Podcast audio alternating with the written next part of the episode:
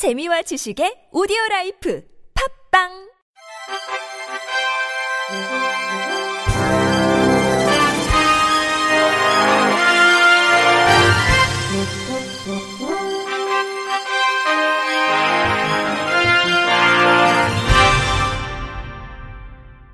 청취자 여러분 안녕하십니까?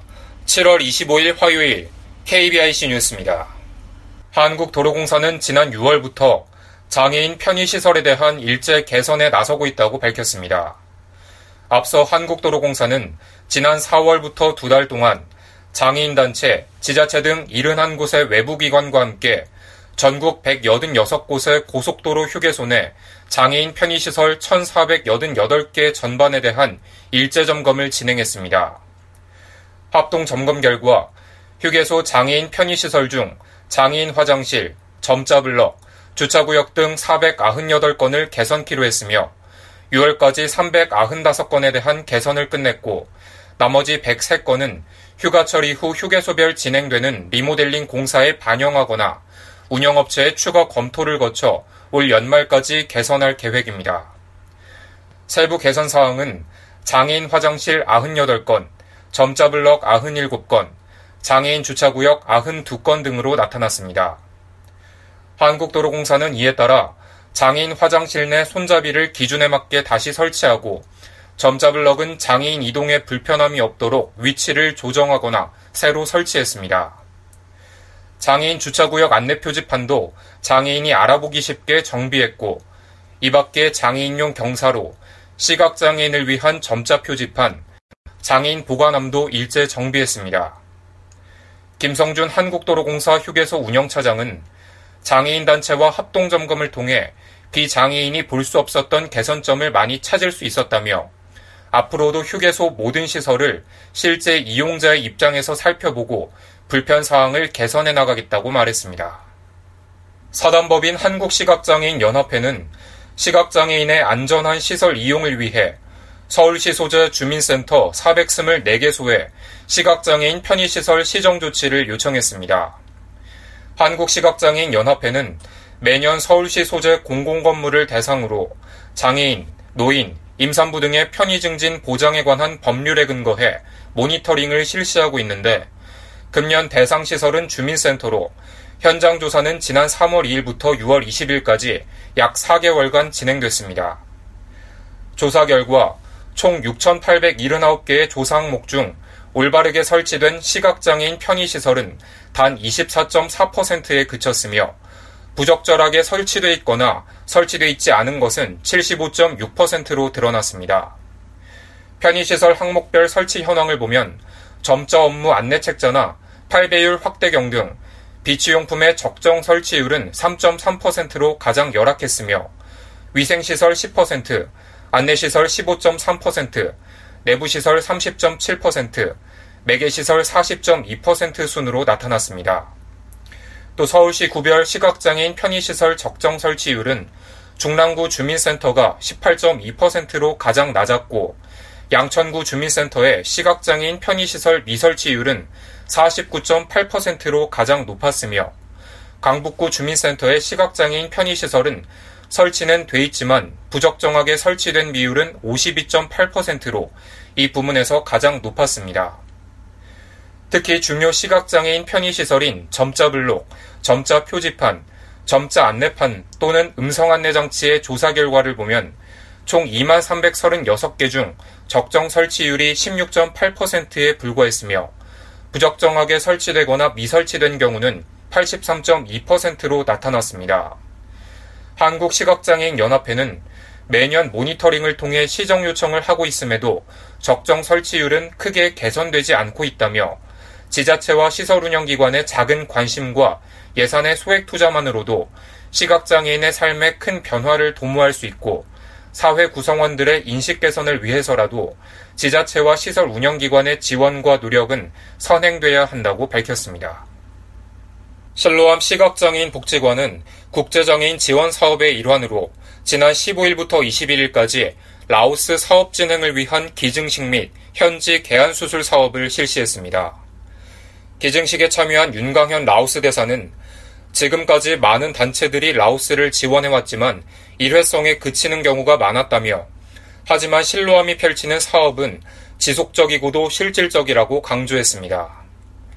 윤 대사는 이 같은 실로암의 지원을 통해 라오스 보건과 복지 분야가 더욱 발전하길 바란다며 사업에 대한 기대감을 전했습니다.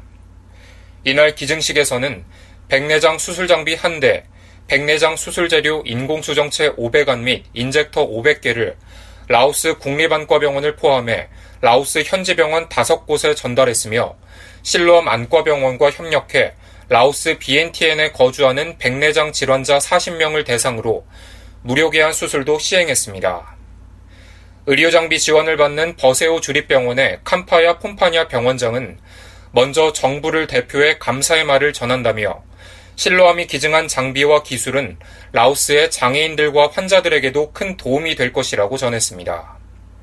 또 실로암의 지원을 통해 지난해부터 운영하기 시작한 라오스 장애인 콜택시 사업을 지속하기 위한 기증식도 같은 날 라오스 장애인 협회에서 진행됐는데 실로암 병원 측은 지난해 차량 및 장애인 콜택시 센터 운영을 위한 지원에 이어 올해에도 인건비와 운영비 등을 지원해 라오스 BNTN에 거주하는 장애인들의 이동권 보장에 앞장서고자 한다고 밝혔습니다. 최동익 사무총장은 어떤 사람들은 국내에도 도움이 필요한 사람들이 많은데 왜 해외에까지 사업을 진행하느냐고 묻지만 한국이 수원국에서 공여국으로 발전하기까지는 다른 나라의 지원과 협력이 필수적이었다며 이번 라오스 사업은 라오스도 한국처럼 다른 나라에 도움을 주는 나라로 변모하길 기대하는 마음이 담긴 것이라고 말했습니다. 한편 실로암 시각장애인 복지관의 2017년도 국제장애인 지원 사업은 한국장애인개발원과 서울시의 지원을 받아 진행됩니다. 서울 강남구는 시각장애인의 보행을 돕는 5개소 총 1470m 규모 사물인터넷 무장의 길 조성을 위한 첫 발을 내딛습니다. 강남구에서 처음으로 시도하는 시각장애인 사물인터넷 무장의 길은 시각장애인 길 안내를 위한 사물인터넷 음성 안내 시스템이 구축된 보행로로 이 시스템은 보행로에 설치된 비콘 센서와 스마트폰 앱을 통해 음성 정보에 익숙한 시각장애인에게 정확한 위치와 주변 시설 정보를 자동 음성 서비스로 제공합니다. 이 시스템은 기존에 설치된 평면 중심의 점자 블록으로는 대처할 수 없는 현재 보행 주변 상황을 알려주며 시각장애인이 보다 안전하게 이동할 수 있도록 돕고 동선 단절이 많은 점자 블록의 단점도 보완한 것으로 알려졌습니다. 구는 올 9월까지 비콘과 시스템 구축을 완료해 시범 운영해 본 후 이용률과 편의성 등 검토 결과에 따라 사업 확대 여부를 결정할 계획입니다. 이규형 사회복지과장은 사물 인터넷이 이미 우리 삶의 다양한 분야에 적용돼 새로운 가치를 창출하고 있듯이 장애인에게도 큰 도움이 되는 새로운 모델이 될 것이라며 앞으로도 장애인의 의견을 적극 반영한 정책을 추진하는데 최선을 다하겠다고 말했습니다. 강원 홍천구는 시각장애인을 위한 민원 업무 안내 점자책 300부를 제작해 배포한다고 밝혔습니다. 이 책자에는 각종 증명 발급, 부서 전화번호, 장애인 등록 절차 등 민원제도 및 사회복지 서비스에 대한 정보가 들어 있습니다. 홍천구는 이 책자를 군청 및 읍면사무소 민원실, 관내 장애인 복지시설에 배포해 시각장애인은 물론 시설 관계자들이 활용할 수 있도록 할 계획입니다. 군 관계자는 정보 사각지대에 놓인 사회적 약자의 불편 해소를 위해 지속적인 관심을 기울여 개선해 나가겠다고 밝혔습니다. 끝으로 날씨입니다.